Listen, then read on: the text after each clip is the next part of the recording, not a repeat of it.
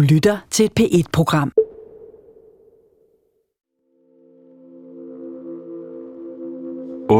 årige Birgit står i sit køkken. Hun er blevet opereret i hånden. Hendes arm er i gips. Hun skal senere på hospitalet for at have lagt en mindre gips. Birgit er en pæn dame. Velklædt og med skulderlangt gråt hår. Hun stikker dog ikke meget op i landskabet. Hun får hver dag besøg af hjemmeplejen, fordi hun ikke selv kan gå i bad. Og hun har aldrig fået hjemmehjælp før. Radioen i køkkenet står ligesom hver morgen tændt. Jeg hører en udsendelse fra Radio 24-7 meget tidligt om morgenen, og øh, den chokerer mig ærligt talt øh, ret meget, og jeg synes, det var en værre røverhistorie.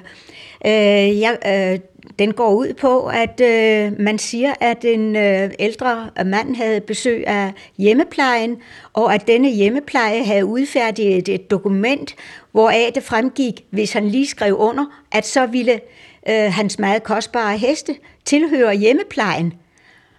Og øh, jeg var ret rystet lige i øjeblikket, og så tænkte jeg, men gud, du har jo selv hjemmepleje. Og så gik jeg hen og tjekkede mine smykker, men det var jo ikke, fordi jeg havde den mindste begrundet øh, mistanke øh, hos mig. Og så fik jeg næsten et chok, fordi der var mine smykker væk. Birgit bor alene i en villa i Gentofte. Her har hun boet siden 1970. Hun ønsker ikke, at hendes efternavn kommer frem. To gange tidligere har hun haft indbrud, og Birgit er bange for, at det skal ske igen – på grund af de to indbrud er der gitter for flere husets vinduer, ligesom hjemmet er udstyret med et stort alarmsystem. Og smykkerne, de forsvandt fra Birgits soveværelse, som også er hendes afdøde mands gamle kontor og våbenrum. Det var der, men øh, jeg havde lige fået, øh, hvad hedder det, en safe box, men øh, da jeg ikke er den store tekniker, så skulle min niece installere alt det der med låsen og så videre. Den var lukket til som sådan, og jeg havde flere indkøbsposer stående foran. Mm. Men hun går altså hen og åbner den, og ja. ja. Hun den, den var så ikke låst, ikke? men nej, altså, nej. det var jo lagt væk, det lå jo ikke fremme, vel? Nej. Og der er jo gitter for vinduerne og ja, alt muligt ja, herinde, ja, så det er jo, og der er ja, lås på døren, og den tung jerndør. Panserplade, ikke? Jo. Så altså, det er jo et safe room i sig selv.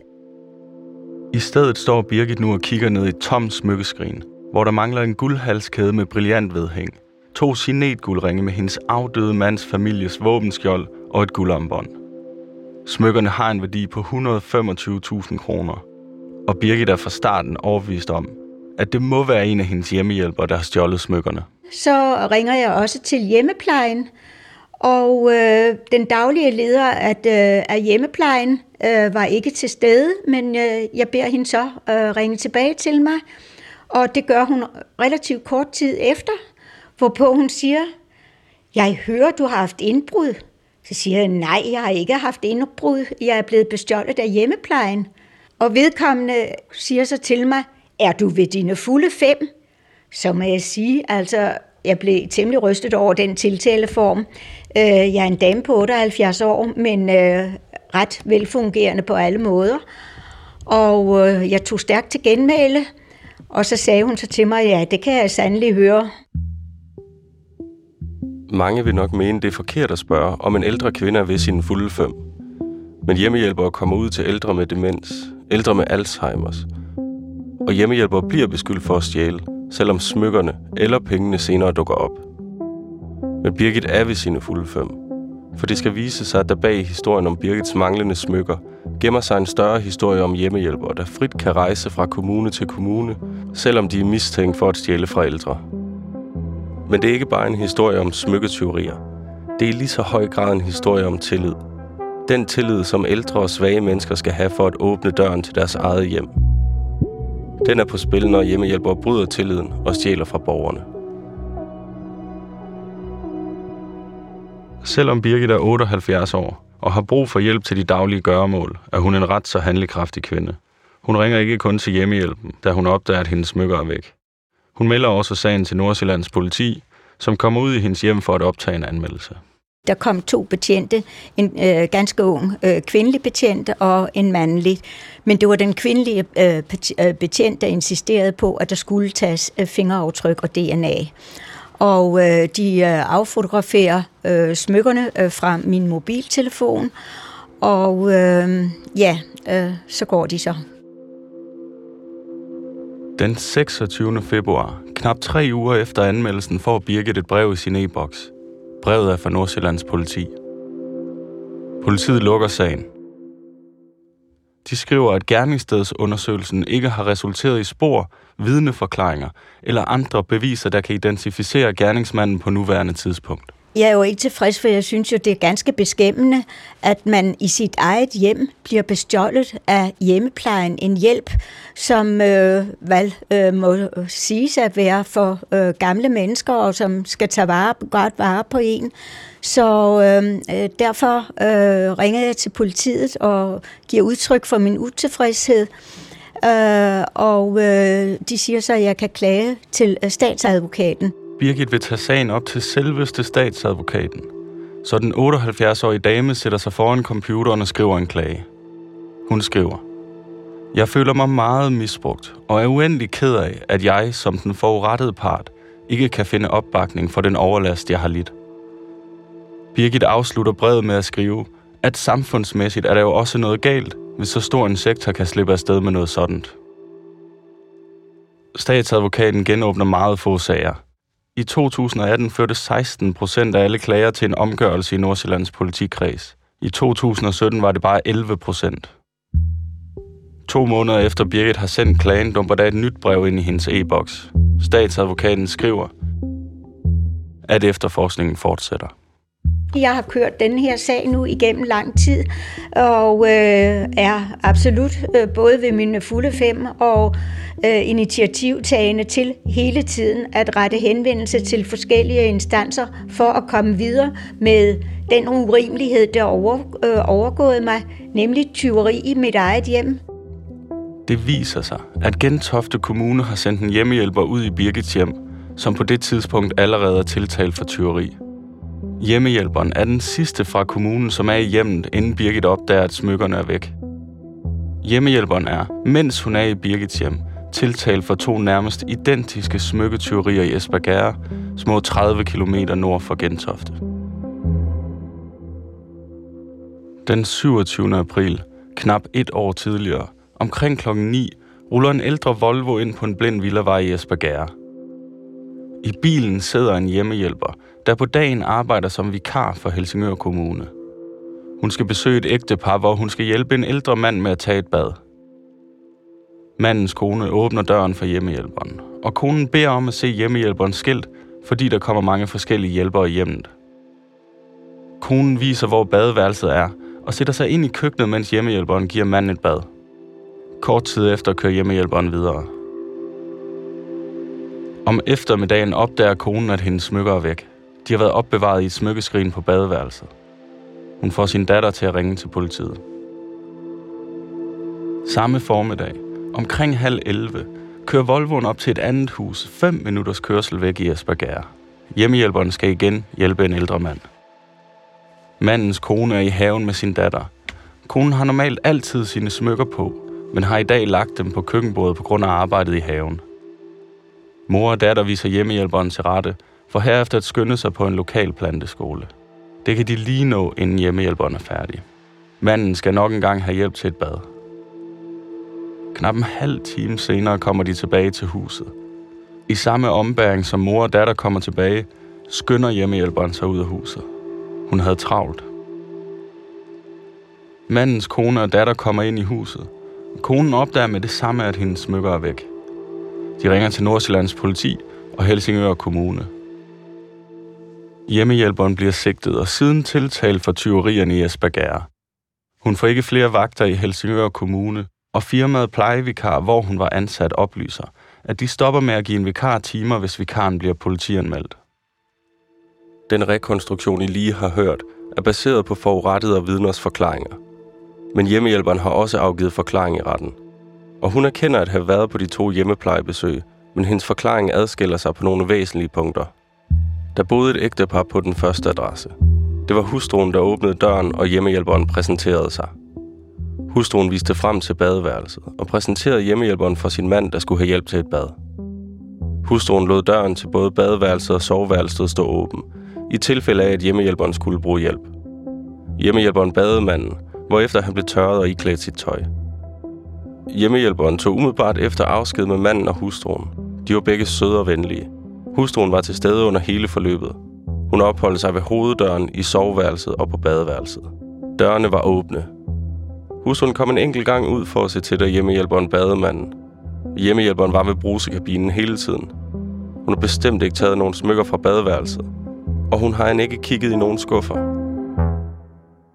På den næste adresse var der en kone og en anden dame til stede. De to kvinder bad hende give manden et bad. Hjemmehjælperen fortalte, at hun var vikar, og bad dem derfor vise sig til rette, fordi hun ikke havde været i hjemme før. De to kvinder fortalte, at de skulle aflægge et besøg i en blomsterbutik, og at manden efter badet skulle sættes ind i stuen. Kvinderne lovede at skynde sig tilbage, og inden kvinderne gik, fik hjemmehjælperen vist toilettet og stuen, hvor manden skulle anbringes efter badet. Hjemmehjælperen bad manden, hvorefter han blev iført sit tøj. De to kvinder kom tilbage og bad hende sætte manden i stuen. De sagde pænt farvel til hinanden. Hjemmehjælperen skulle skynde sig videre til den næste adresse på hendes vagt. Hun var på intet tidspunkt ude af badeværelset, efter hustruen og kvinden gik, til de kom tilbage igen. Hun var på intet tidspunkt i køkkenet. Hjemmehjælperen stjal ikke nogen smykker. Retten i Helsingør finder hjemmehjælperens forklaring utroværdig. Hun bliver i slutningen af august 2019 idømt tre måneders ubetinget fængsel og frakendt retten til at arbejde med ældrepleje. Dommeren lægger vægt på, at hjemmehjælperen med sin betroede stilling i to tilfælde inden for kort tid har misbrugt sin adgang til svækkede og sårbare ældres private hjem. Retten ligger derudover til grund, at tyverierne er sket inden for kort tid på den samme dag og har den samme fremgangsmåde. Smykkerne, som hun bliver dømt for at stjæle, har en samlet værdi på 185.000 kroner. Hjemmehjælperen har på intet tidspunkt inden retssagen ønsket at udtale sig til politiet, ligesom hun ikke har ønsket at tale med Kriminalforsorgen. Få dage efter dommen blev hjemmehjælperen tiltalt for smykketyveriet i Birgits hjem. De to sager er ikke forbundet, udover at det ifølge anklagemyndigheden skal være den samme hjemmehjælper, der står bag alle tyverierne. Men tilbage i februar, hvor hjemmehjælperen er i Birgits hjem, ligger der allerede en tiltale imod hende for tyverierne i Esbjerg. Så hvorfor har Gentofte Kommune så ansat hende som hjemmehjælper? Hvorfor opdager de ikke hendes politisag? Kommunerne har groft sagt to overordnede muligheder for at undersøge, hvem de ansætter til at tage vare på kommunens ældre og svage. For det første kan kommunerne indhente en privat straffertest, hvor de kan se domme, der går op til fem år tilbage i tiden. Kommunerne kan i særlige tilfælde indhente en offentlig straffertest, hvor man kan se domme, der går op til 10 år tilbage i tiden. Det er frivilligt, om en kommune vælger at indhente straffertester. Gentofte Kommune for eksempel oplyser, at kommunen altid indhenter straffertester på deres medarbejdere. Men det står ikke på en straffeattest, hvis en person kun er tiltalt. Den anden mulighed er, at kommunerne kan indhente referencer fra tidligere arbejdsgivere. I Gentofte Kommunes egne retningslinjer står der, at det er vigtigt, at straffeattesten suppleres med en grundig ansættelsesprocedure, herunder at der bliver indhentet referencer.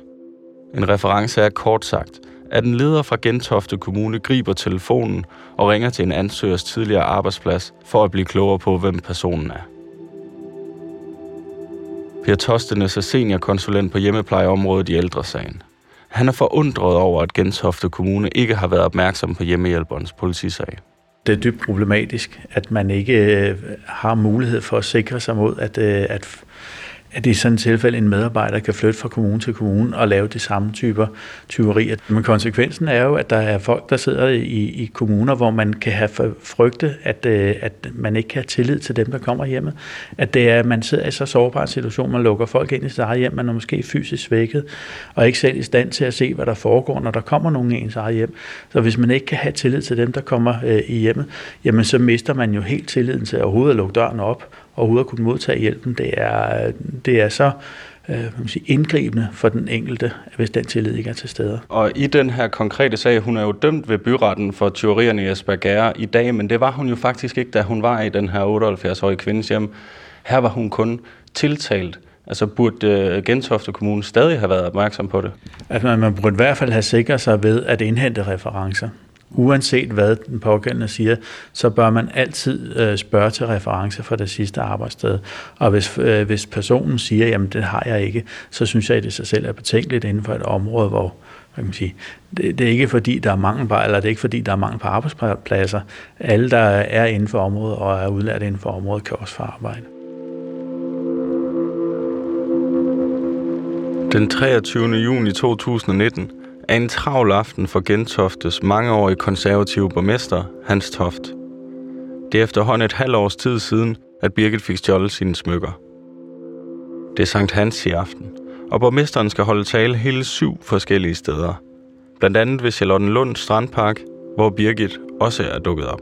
Borgmesteren havde holdt en øh, meget sympatisk øh, tale i og med, øh, at, han gjorde opmærksom på alle de tyverier, der er i Gentofte Kommune, ville han ikke acceptere, og man skulle virkelig gøre noget ved det. Og det er der kun meget glad for at høre. Og dernæst, da han så stiger ned fra talerstolen, så gør jeg ham lige opmærksom på mit problem, og han beder mig sende en mail til sig, og det gør jeg så. Birgit sætter sig nok en gang til computeren for at skrive en mail. Hun starter med at takke borgmesteren for hans mange initiativer omkring tyverier i Gentofte Kommune. Efterfølgende opridser hun sin sag for borgmesteren.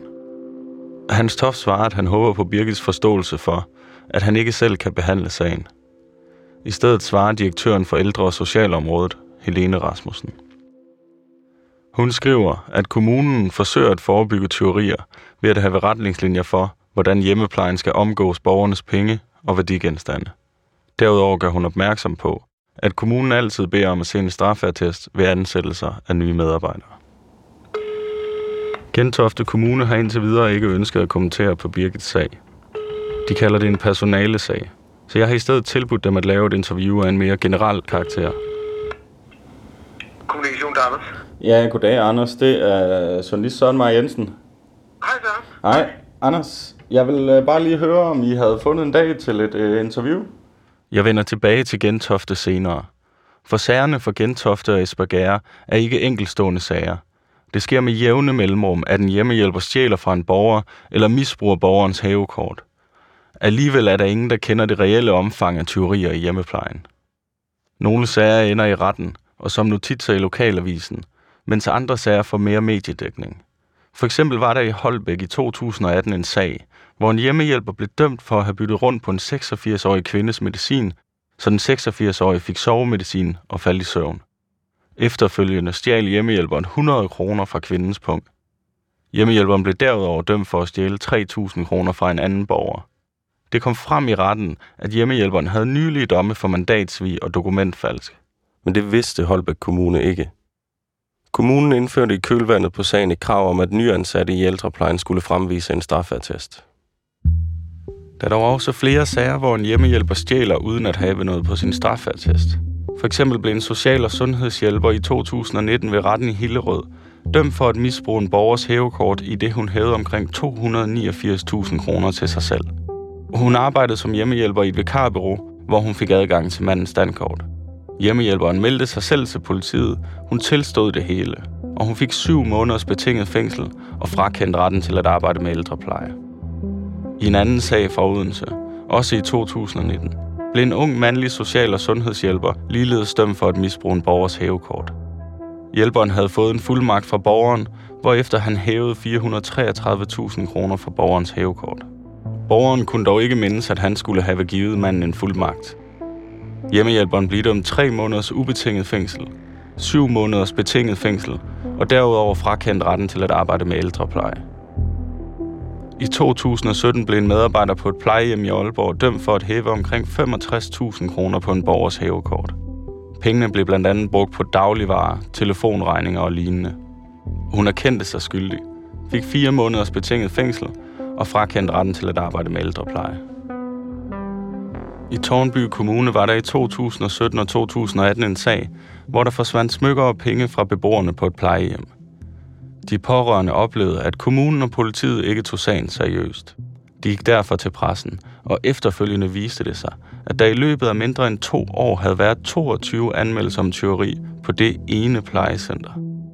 Politiet lukkede dog efterforskningen, da man ikke kunne finde frem til en gerningsmand. Spørgsmålet er, hvor mange kommuner indhenter straffeattester og referencer på deres hjemmeplejere, inden de bliver ansat.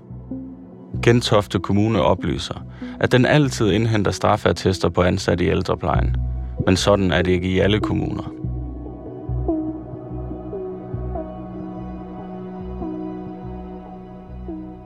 Vi har på P1 Dokumentar foretaget en rundspørge til landets kommuner. 65 kommuner har svaret. Rundspørgen viser, at 15 kommuner ikke automatisk beder om at se en straffatest, når de ansætter nye medarbejdere i hjemmeplejen. For eksempel i landets mindste kommune, Læsø. Det gør de dog heller ikke i landets største kommune, København, eller i landets fjerde største kommune, Odense. Her er det, ligesom i flere andre af kommunerne, op til den enkelte leder at vurdere, om der skal indhentes en straffatest. Det får ældresagens Per Tostenes til at rette en skarp kritik af, at kommunerne ikke per automatik indhenter straffeattester. Jamen, det er helt uhørt, fordi netop som jeg sagde før, det er så afgørende, at man kan have tillid til dem, der kommer i ens hjem. Det er, man er så sårbar i de her situationer, og hvis øh, arbejdsgiveren, dem der sender folk ud, ikke har gjort alt, hvad de kan for at sikre, at man kan have den tillid, så er det, det, det er helt urimeligt, og jeg forstår ikke, at man ikke kan indhente, eller man ikke indhenter en straffeattest øh, i alle ansættelser på det her område. Det er meget ubegribeligt. Flere af de 15 kommuner oplyser, at det er op til den enkelte leder at vurdere, om der skal indhentes en straffærtest. Spørgsmålet er, om det ikke er godt nok. Det er absolut ikke godt nok. Det her er fælles retningslinjer, og igen, det er så afgørende, at der skal være tillid til dem, der kommer ud. Så det mener jeg minimum, man som kommune må have et fælles regelsæt omkring. Det er ikke op til en individuel vurdering. Og hvorfor ikke? Jamen det er jo, at der kan være nye ledere, som øh, måske ikke er så rutineret ud i at ansætte folk, og hvis de ikke har nogen procedurer for, hvordan man gør det, så kan det være sådan noget, de, øh, de simpelthen ikke er opmærksom på. Og det må være en fast procedure i alle kommuner, et fast sæt af retningslinjer, man har her, så at man sikrer, at alle, uanset om man er rutineret eller urutineret som leder, følger de samme retningslinjer. Og indhenter straffeattester per automatik? Ja. Jeg har forelagt Per Tostenes kritik for de 15 kommuner. Københavns Kommune oplyser, at kommunen bredt indhenter straffeattester, også i hjemmeplejen. Men de vurderer ikke, at de per automatik kan indhente straffeattester. Der skal ifølge kommunen være en konkret begrundelse for at indhente en straffeattest, og altså ikke bare fordi en person skal ansættes i hjemmeplejen. Jørgen Kommune og Ikas Brande Kommune har indtil nu ikke indhentet straffeattester men begge kommuner er i gang med en proces, hvor de gør det til en fast del af deres ansættelsesprocedurer. En enkelt kommune indhenter dog ikke kun straffertester, når det kommer til nye ansættelser. For hvad hvis en hjemmehjælper bliver dømt for noget uden for deres arbejde? Hvad hvis hjemmehjælperen bliver dømt for noget i en anden ansættelse? Hvem informerer så kommunen om det? Rigsadvokaten kan i dag vælge at informere en kommune, hvis en af de ansatte i ældreplejen bliver sigtet, tiltalt eller dømt for et strafbart forhold. Rigsadvokaten kontakter kommunen, hvis det vurderes, at forholdet er af væsentlig betydning for kommunen. Det kommer dog altid an på en konkret vurdering, hvad der er væsentlig betydning. I den vurdering indgår det blandt andet, hvad det strafbare forhold er, om forholdet er begået i forbindelse med arbejdet, og hvilket arbejde den ansatte udfører i kommunen. Dragør Kommune kan ikke få et klart svar på, om de vil blive informeret, hvis en af deres ansatte bliver dømt for et relevant strafbart forhold. Kommunen indhenter derfor hver tredje år en ny straffertest på deres ansatte i ældreplejen. Det fortæller teamleder i kommunens HR-afdeling, Thomas Sørensen. Det er for at sikre, øh, at vi på bedst mulig vis, og også med hensyn til vores medarbejdere, kan på en eller anden måde have et, et, et fornuftigt niveau på beskyttelse af vores svære ældreborg. på. At vi ikke står i en situation, hvor at man som borger eller pårørende eller andre i Drage Kommune ikke synes, at øh, arbejdsgiver har gjort nok for at sikre det. Gyldigheden og varigheden øh, af en straffatest, jamen den, den, den, man, den starter, den udløber jo lige så snart man er indhentet den. Det er jo en opvejning mod, at man jo også belaster en øh, masse medarbejdere øh, og på en eller anden måde mistænkeliggør en masse medarbejdere. Så det er selvfølgelig en øh, opvejelse af at øh, have beskyttelsen af, af borgerne, men jo også have et godt øh, tilhedsforhold øh, til sine medarbejdere. Helene Rasmussen. Ja, goddag Helene Rasmussen. Det er Søren Maja Jensen. Jeg ringer fra P1 Dokumentar. Ja. Jeg har fået et interview med Helene Rasmussen. Hun er socialdirektør og den øverste ansvarlige embedsmand på ældreområdet i Gentofte Kommune. Jeg er interesseret i at finde ud af, om det kan ske igen, at kommunen ansætter en tyveritiltalt hjemmehjælper, og om kommunen mener, at de har begået nogen fejl i ansættelsesforløbet. Efter den sag vil du sige, at retningslinjerne for rekruttering af hjemmehjælper i Gentofte Kommune, de er gode nok? Det synes jeg, ja. Altså, vi beder alle medarbejdere, som ansættes i hjemmeplejen eller ældreplejen i det hele taget, om at fremvise en ren straffetest. Og så har vi en politik om, at vi også indhenter referencer. Øh, så det synes jeg sådan set øh, er, er nogle udmærkede procedurer. Okay, og så, men hvordan kunne den her hjemmehjælper, som er sigtet og siden bliver tiltalt, og er tiltalt, da hun er i Birgit hjem, hvordan kunne hun så blive ansat? Man skal sige, der står, altså, der står først noget på en straffetest, når man er blevet dømt for noget. Øh, og den danske retspleje er jo indrettet på den måde, at man er uskyldig indtil andet er bevist. Og vi indhenter som sagt også referencer, øh, og spørger altid ind til, om der er noget, vi skal være særlig opmærksom på, når vi indhenter referencer. Og hvis der så er nogen, der vælger at lyve om tidligere ansættelser, øh, altså det har vi jo svært ved at, at finde ud af. Vi bliver nødt til at altså hvad skal sige, det danske ansættelsessystem er indrettet på den måde, at det i høj grad også baserer sig på tillid. Så hvis folk siger, at de har været ansat der og der, eller ikke har været ansat noget sted, så bliver man nødt til at stole på, at, at det er rigtigt, og så indhenter man selvfølgelig referencer til de steder, man får oplyst. Okay, så har I indhentet referencer på den her pågældende hjemmehjælper? Jeg kan ikke udtale mig om den konkrete sag. Jeg kan fortælle, hvad vores retningslinjer er, og dem følger vi. Og dem følger I slavisk, så underforstået, ja. så må jeg forstå, at I har indhentet referencer på den pågældende hjemmehjælper? Jamen, jeg kan ikke svare på den konkrete sag. Jeg kan kun svare på, at de, de her retningslinjer har vi, og det ved alle ledere, der ansætter, at dem skal de følge. Og det gør de. Okay, og hvorfor har den, de pågældende ledere, eller den pågældende leder, så ikke været opmærksom på den her politisag, hjemmehjælperen har haft? Jamen, som jeg sagde før, at hvis der er nogen, der for eksempel vælger at lyve om, hvor de har været ansat henne, altså vi kan jo indhente referencer der, hvor medarbejderen siger, de har været ansat. Hmm. Så det er et system, der er nemt at snyde, siger du? Jamen, altså hvad skal man sige, det er jo et system, der fungerer på hele det danske arbejdsmarked, at man som ansøger selv fortæller, hvor har man været ansat henne tidligere. Men hvis man vælger at lyve, det var et udtryk, du brugte før, så kan man godt snige ja. sig udenom? Ja, det vil både du og jeg kunne, øh, og det vil en medarbejder i hjemmeplejen selvfølgelig også kunne. Øh, altså på den måde igen er det baseret på tillid, at man fortæller sandheden om tidligere ansættelsesforhold. Vil du sige, det var en fejl, at de ansatte den her pågældende hjemmehjælper? Jamen, jeg vil ikke udtale mig om den konkrete sag. Kan det ske igen, at de ansætter en hjemmehjælper, som allerede når hun er ansat i Gentofte Kommune, har en tiltale for tyveri? Som sagt, vi har de her retningslinjer omkring at indhente ren straffetest og tage referencer, og det er jo dem, vi bruger, og de fungerer altså øh, i hovedparten super godt. Men kan det, anden... kan det så ske jamen, igen? Det, det kan jeg jo ikke svare på, om det kan eller ikke kan. Øh, altså, vi, vi som sagt indhenter vi straffetest, og vi indhenter referencer. Hmm. Du startede med at sige, at I egentlig var tilfredse øh, med jeres øh, retningslinjer for, for rekruttering af hjemmehjælpere i, i Gentofte Kommune. Men har sagen givet anledning til ændringer af retningslinjerne for rekruttering på ældreområdet? Nej, altså vi, løb, vi drøfter jo løbende vores ansættelsesprocedurer og retningslinjer for at være sikre på, at, at de er optimale. Øh, og den her sag har, har selvfølgelig gjort, at vi har drøftet det, men den har ikke givet anledning til, at, at vi har ændret på noget. Hmm. Okay, og hvordan kan I så undgå, at uh, lignende sager de gentager sig? Jamen, jeg kan kun gentage en gang til, at vi beder om straffetest, og vi indhenter referencer, og, og det er de redskaber, vi har. Og så ja. er det baseret på tillid til, at ansøgerne fortæller os at, at sandheden om, om tidligere ansættelsesforhold. Altså, det er vel jeres ansvar som øh, arbejdsgiver og som kommune, hvem I sender ud i borgernes hjem? Det er det, og det er jo også derfor, vi altid beder om straffetest og indhenter referencer. Okay, så retningslinjerne, de er gode nok, og hvis der sker fejl, så er det fordi systemet har sine begrænsninger? Ja, altså de er baseret på tillid, og hvis der er nogen, der vælger bevidst at bryde den tillid, så har vi ikke et fint masket overvågnings- eller kontrolsystem i det her land, som kan fange op.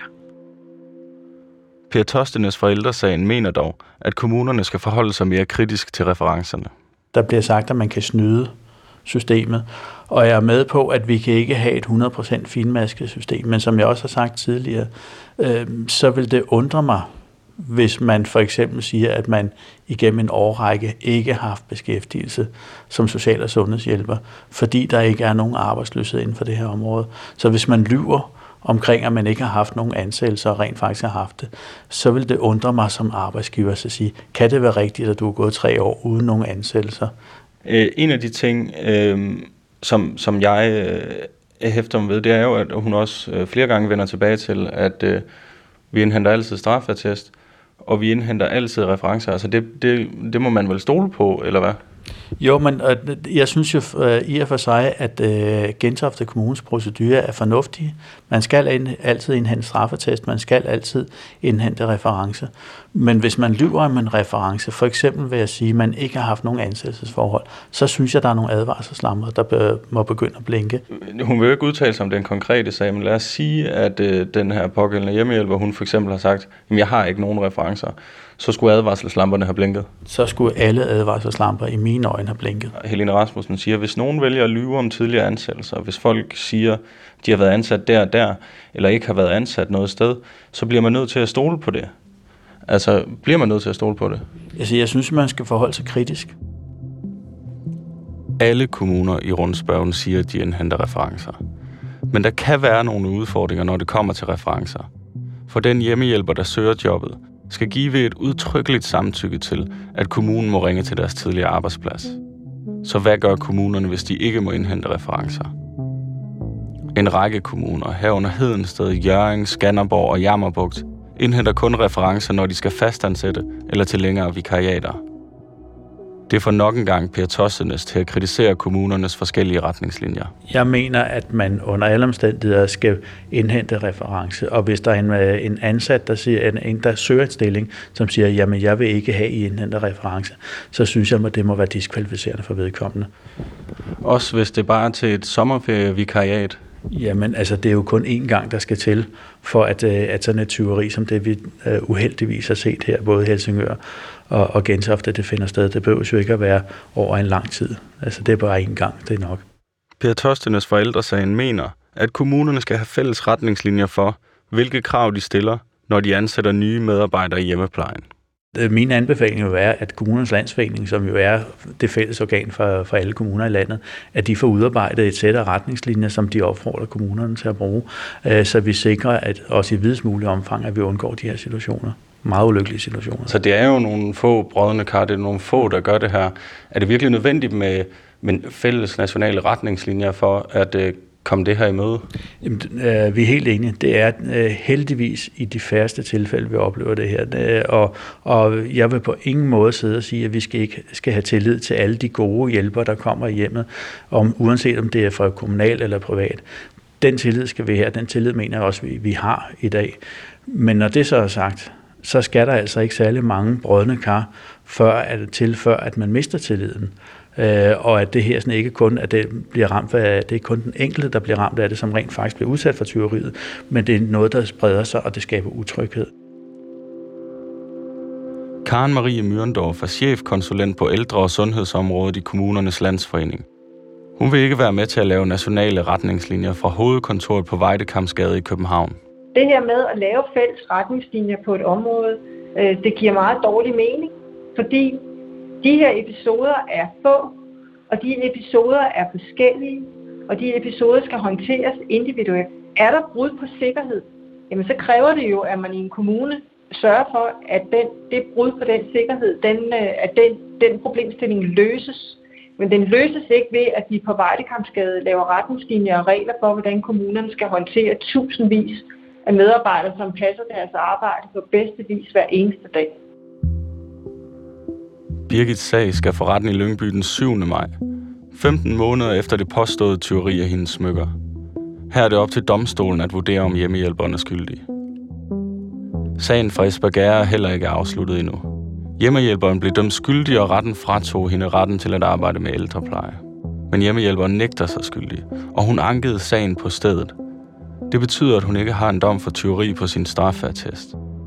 Anklagemyndigheden kunne derudover have sagt, at rettighedsfrakendelsen skulle gælde, indtil landsretten havde taget stilling til sagen. Men det gjorde anklagemyndigheden ikke. Østre Landsret skal den 21. april, knap to år efter tyveriet, tage stilling til, om de er enige med retten i Helsingør om, at hjemmehjælperen stjal smykkerne i Asperger. I retsdokumenterne fra sagen i Asperger udtaler hjemmehjælperen, at hun i dag arbejder videre. Hun er uddannet social- og sundhedshjælper, så hun kan både arbejde i hjemmeplejen eller på et plejehjem. Vores research peger på, at hun arbejder videre efter sin dom. Men hvor? Jeg har forelagt kritikken fra hjemmehjælperen. Jeg har sendt breve, kontaktet hendes advokat, sendt sms'er og ringet. Men hun er ikke vendt tilbage på mine henvendelser. Du kan finde alle P1-programmer på dr.dk-p1. Det giver mening.